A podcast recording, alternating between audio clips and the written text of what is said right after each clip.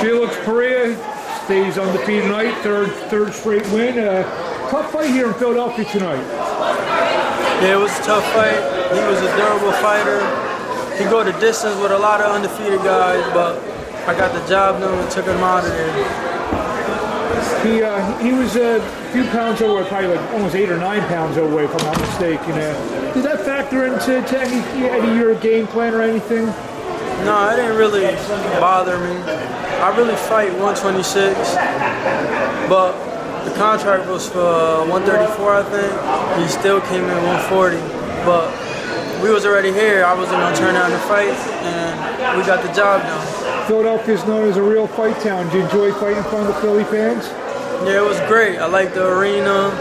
The energy was different. It's, it's nice out here. Want to come back? Yeah, I like to fight here again.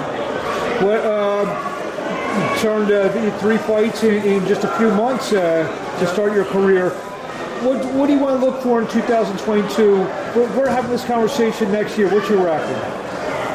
Next year, I should be probably like 10 and 0. So you want to do fight seven times next year? Yeah.